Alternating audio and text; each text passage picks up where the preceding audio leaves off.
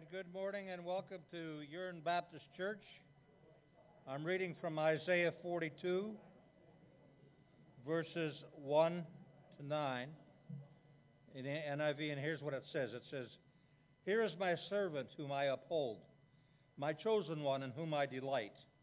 I will put my spirit on him, and he will bring justice to the nations. He will not shout or cry out or raise his voice in the streets. A bruised reed he will not break, a smoldering wick he will not snuff out. In faithfulness he will bring forth justice. He will not falter or be discouraged till he establishes justice on earth. In his teachings the islands will put their hope. This is what God, the Lord, says, the creator of heavens, who stretches them out, who spreads them out of the earth with all that springs from it, who gives breath to its people and life to those who walk in it, on it. I, the Lord, have called you in righteousness. I will take hold of your hand.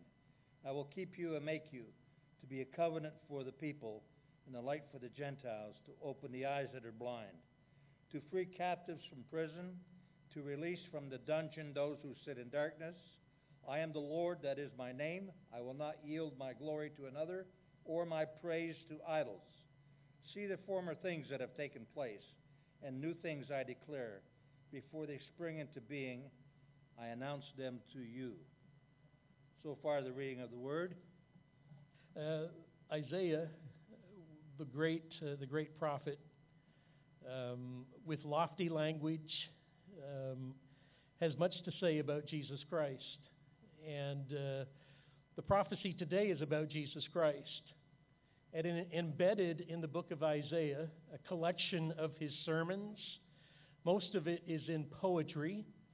Uh, this is one of those uh, poems uh, talking about Jesus. And there are four what we call servant songs. And they are songs about a coming servant who is going to deliver God's people and is going to enact God's program. And uh, I think all those servant songs are talking about Jesus. Starts at 42, that's one of them, verses 1 through 9, one of the servant songs. The greatest one is, of course, Isaiah 52, uh, verses 13 through Isaiah 53, 12. That, uh, that those 15 verses, just wonderful uh, promises and predictions of Jesus Christ and how he will, he will take our sin and he will bear our sin uh, but all of these are wonderful. So as we look at the uh, Isaiah this summer uh, selected texts, I felt we had to look at some of the servant songs, and especially today Isaiah 42. I remind you that Hebrew poetry rhymes ideas. Two major ideas with poetry. One is the rhyming of ideas, and the second is the use of figures of speech. So you cannot read poetry quickly. You have to read it slowly. You have to think about what it's saying. You have to think about the figures. And then you have to break down those figures as to, as to what they mean. Um, I'm going to do it today in Isaiah 42. I expect you to do this every time you read your Old Testament, the Psalms or Isaiah. Uh, so I'm trying to model what I think you should do as you read the scriptures for yourself. Um, first of all, God's servant will succeed. God's servant will succeed. Verses 1 through 4. Notice verse 1. Here is my servant whom I uphold, my chosen one in whom I delight. Now let's just stop right there. Think about it for a second. I call this the servants chosen by God. Here is my servant whom I, whom I uphold. Or another way to say that, my chosen one in whom I delight. There's a little bit of advancement on the first. First of all, you see when he says, My servant whom I uphold, he's going to tell you how he feels about that. He's excited. The Lord loves it, and he loves this servant. And you notice he's not just the servant, this is his chosen one. He had a choice, and this is the one. Of course, we know that he doesn't really have a choice. Jesus is unique. Here he is. This is the one. Um, he says, My servant, because he's going to do exactly what he wants and he's going to accomplish the task. And the importance of the servant, of course, relates to the person who calls him. So the servant is incredibly important. Notice my servant. He's claiming him. This is the one I want. I uphold him and I take hold of him. Got my hands on him. He's not a lone ranger. God and the servant are in this together. And he, he then advances that. My chosen one in whom I delight. My chosen one in whom I delight. God chooses this person. It's exactly who he wants. I remember in grade five, in, in, in elementary school, and we would go out for re- recess, and every recess we played kickball. And every recess we chose teams. And the best two players always chose the teams. And it wasn't me. But at least I always got chosen. And so I felt good. You know how when you choose teams like that, there's always one person nobody wants. How wonderful it is to be chosen. God chooses. And he tells us what he, what he feels about that. He is delighted and he is thrilled. He gets great pleasure and joy in who the servant is and what the servant does. Who is the servant? And there are many possibilities. One possibility is the nation Israel. But of course, Israel never fulfills its destiny, its mission. One possibility is Cyrus, and Cyrus is a servant of God in the book of Isaiah to bring about God's purposes, to deliver his people. But Cyrus is a mean tyrant. And you will see that that can't be who this is talking about. I think the only possible, only possible fulfillment, the only person this can be talking about is Jesus Christ. And that's stunning. This is written in 700 BC. 700 BC, and he's writing about someone in the future that he is going to use to accomplish his purposes on the earth. It's not a mistake that at the baptism of Jesus, a voice comes down from heaven, and the voice says, This is my beloved Son, in whom I'm well pleased. And then at the transfiguration of Jesus, Jesus is transfigured before them. Peter doesn't know what to say. Moses and Elijah are there. Peter goes, Let us build three booths so that we can, we can linger here. But the voice comes from heaven. This is my beloved Son with whom I'm well pleased. Listen to him. Jesus Christ is this servant that God is excited about. He loves. He delights in him. He, he, he enjoys everything that he does and he says. Notice next, the servant's empowered by God. I will put my spirit on him, and he will bring justice to the nations. Places my, I will place my spirit on him. In this verse, we see the Trinity at work. One being in three persons working together to accomplish the plan. Ultimately, the plan of salvation and the gospel writer of Luke picks this up. The gospel writer Luke picks this up as he speaks of the work of the Spirit in the life of Jesus Christ. The Spirit of the Lord is on me. Jesus says that applies to me. And because of that, he will succeed and bring forth justice to the nations. Justice is the right ordering of society. Justice is when what is right and good is the basis of society, it's promoted in society, and it's accomplished in people's lives. And he doesn't just bring justice to one place, he brings justice to the nations. I used to read this and I used to think we don't need justice, we kind of already have it. And I was wrong. just read an article two weeks ago. And this was, uh, it was from uh, Fellowship Head Office. Fellowship Head Office sent an, art- an article about slaves in India being released. And it had a picture of the slave. And uh, what had happened is he had run into debt for a few dollars. And so these, the, this, this business that cut wood for a, for, for a business enslaved him and his family and many others for years.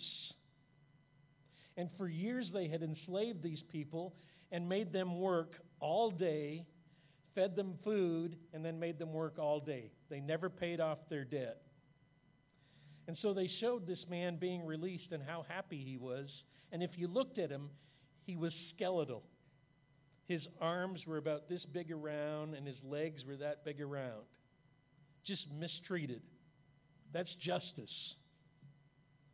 In the movie Selma, about the civil rights march in Alabama, they show a black woman who wants to vote. And before she can register, she has to tell how many counties there are.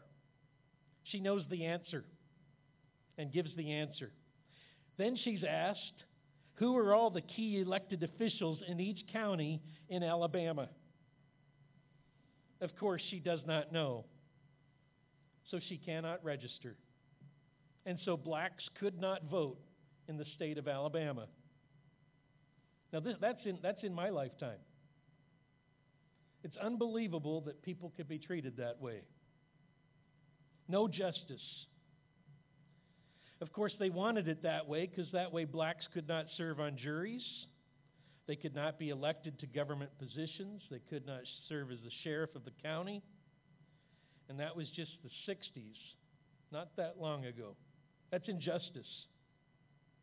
In our nation, if a Christian medical doctor does not refer a patient to another medical doctor so that they can end their life, they could lose their medical license. That's not justice, and it's not right.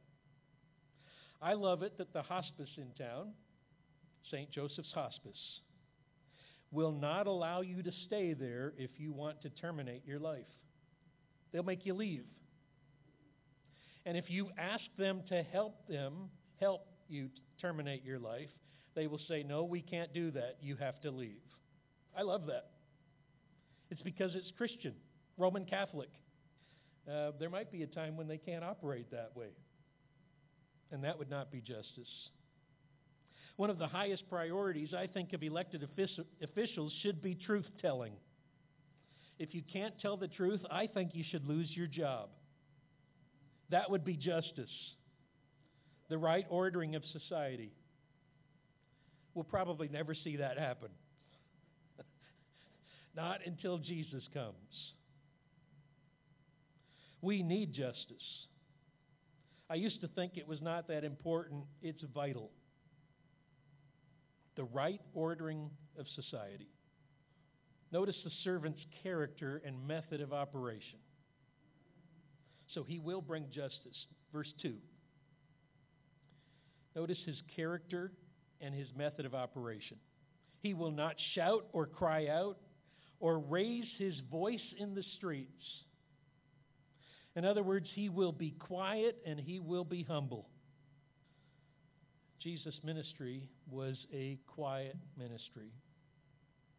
It was not easy to see that he was the Son of God because he was quiet. When there was a transfiguration, he was with how many disciples? That was a question. How many disciples were with him at the transfiguration? Three. Okay. Common Christian knowledge every Christian should know.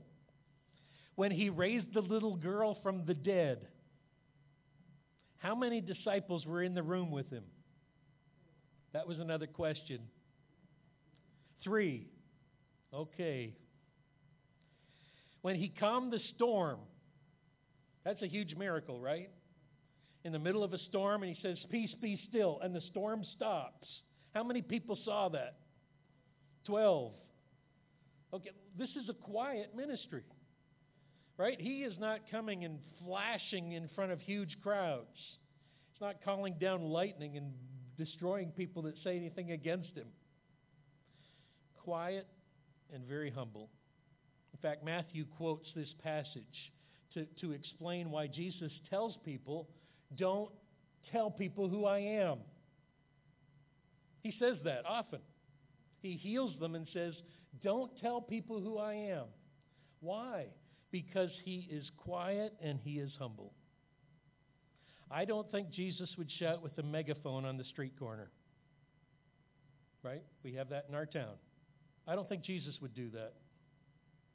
Berating people to listen to him. Never his method of ministry. Notice also his method. He operates gently and is kind.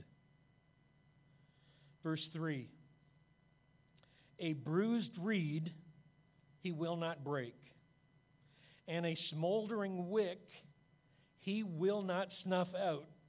The bruised reed is a broken piece of grass that is barely hanging on. And when Jesus passes by, he is so careful that that broken piece of grass does not get nudged by him. And when there is that wick that is barely lit, and Jesus goes by it, he goes by so carefully that the flame does not, does not waver and go out. That's poetry. For he is very careful and gentle and kind with people. We went backpacking for a week, and the last thing that I bought, well, first of all, I tried to buy bear repellent. And then I found out that bear repellent was $50. And I said, we'll risk it. For 50 bucks, we're going to risk it. If it was 20, my life is worth 20 bucks. It's not worth 50. The last thing we bought was a lighter to light fires. That would be the easiest way to do it. It worked for one day. I don't know why it stopped working. Lighters are cheap, anyways. I don't know why it stopped working. Maybe, maybe it got wet or the flint got wet or whatever. Good thing we had fireproof matches. But even with the fireproof matches, sometimes it was hard to light a fire. My daughter couldn't do it. She could build a fire, she could keep it going. She could not light the fire. And uh, so I always had to do it. But it was difficult because the match would burn out so quickly because they were, even though they were waterproof, they were waterlogged and they were wet. So you had about uh, a second worth of flame to catch something on fire. Now, we, we did it every time. You had to be very careful to get that flame going. Once it's going for a minute, you're set. But that, that, that beginning, it's so, you got to be so cautious. That's the image here. And it's a picture of how gentle Jesus is with people. He is so careful with people. The woman caught in adultery could have been wiped out. Oh, Jesus is so gentle. The woman who stole his power and touched him when he was unaware could have, could have abused her, but he did not the Roman commander who had a sick child. Jesus was so uh, encouraging. The prostitutes and tax collectors that Jesus ate with loved being with him and loved spending time in his presence because he was so gentle and so kind. And so, of course, Jesus says, Come unto me all you who labor and are heavy laden, and I will give you rest. Take my yoke upon you and learn from me. I am gentle and lowly of heart, and you will find rest for your souls. Great promise. You will find rest for your souls. My yoke is easy, and my burden is light. But notice he has faithful determination. He will not give up. In faithfulness, he will bring forth justice. He will not falter or be discouraged. The bruised wick he won't put out, but he himself, he will not falter. He will stick at it. He will keep going till he establishes justice on earth. And in his teaching, the islands put their hope. The islands are the farthest places away we are seeing that fulfilled as around the world people give their lives to Jesus and follow his teaching. Just this week, my daughter, my daughter said to me, we're talking about Korea. She had had a number of Korean friends. And she said, I think South Korea is the most Christian nation in the world. I said, Actually, I don't think it is. There are places in Africa that are 80% Christian. And even a place like Ethiopia, although it's nominal Christian, would be over 90% nominal Christian. Ancient church. Places all around the world, people are giving their lives to Christ and following Him. This prophecy is being fulfilled in front of our eyes. Of course, it's not time to give up with the cause of mission.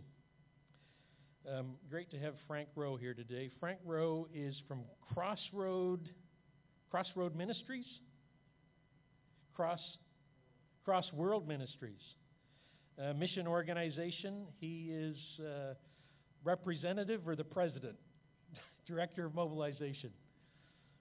I didn't get either one right. Uh, it's great to have you here today, Frank.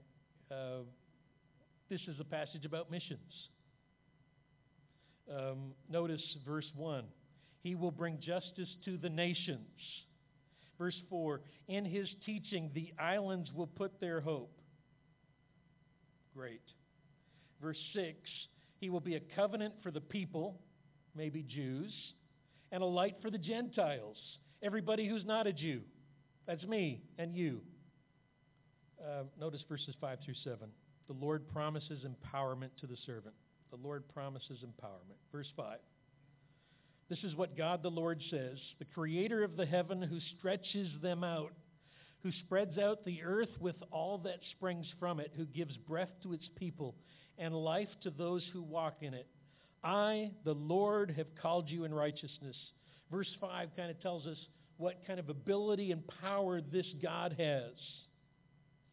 Creator of the heavens who stretches them out. The Hebrew word there is a word for like putting up a tent. Um, my daughter wants me to tell you this that after we did our hike every day, I was usually too tired to move for an hour. And she put up the tent by herself two or three times. Now, I told her it's because I carried more weight in my pack.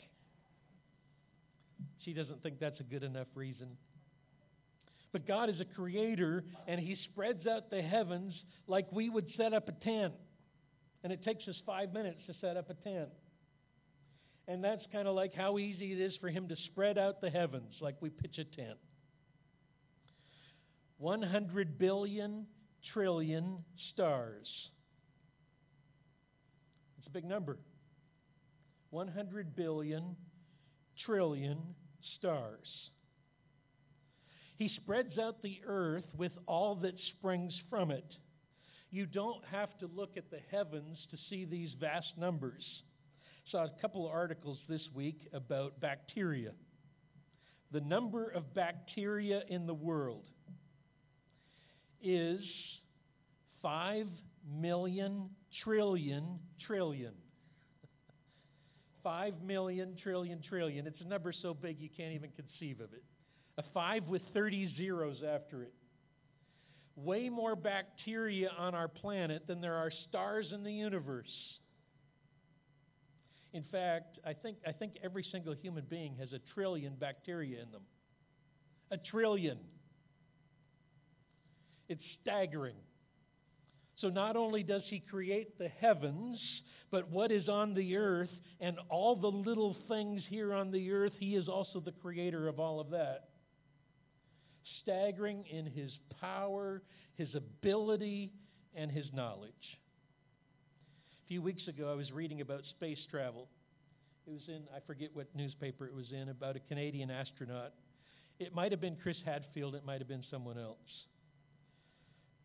I couldn't remember it because this was so staggering to me that when you go to space, your first day in space, you begin to urinate out your bones your body figures it doesn't need the bone mass anymore, and you begin to urinate out calcium. And your body, your body actually takes the calcium from your bones and you get rid of it. And so astronauts have to take calcium supplements, but even that's not enough. You can't put the calcium back in your bones fast enough as it's coming out. And so after they spend a number of weeks or months in space, when they get out here on the planet, they can't even walk. They can't even hold themselves up. And then it takes months to recover the bone loss. Uh, we think we're so great as human beings, and yet we can barely handle space for a few months, and our body starts to get rid of our bones. God is not like that. He is great and over it all, created it, the heavens, created the earth. That's, that's, that's, who, that's, who, that's, who, that's who has the power here that is putting his hand on his servant. So, verse 5, his ability. Verse 6, I, the Lord, have called you in righteousness. I will take hold of your hand. I will keep you and will make you. Why is it going to succeed? Because God is involved in this and he's got his hand on his servant, and the servant will be successful. Do you want to know what's going to happen to the world? You want to know what's going to happen to mankind? God tells you. He's going to make it happen. Do you want to know what's going to happen to the church of Jesus Christ? It's going to succeed. Why? Because God's going to make it happen and He's going to make the, the mission of Jesus Christ successful. You and I should be encouraged about that. Sometimes we get discouraged. We get discouraged looking at the paltry, the paltriness of the church in today's world. We get discouraged as we see ministers abandoning their calling. We, see, we get discouraged as people give up their faith. We don't have to be discouraged the mission of Jesus will succeed and it will continue. Why? Because the power of God and the hand of God is on it. Thank you, Sam. I don't want to get too excited. Notice what he's going to make happen.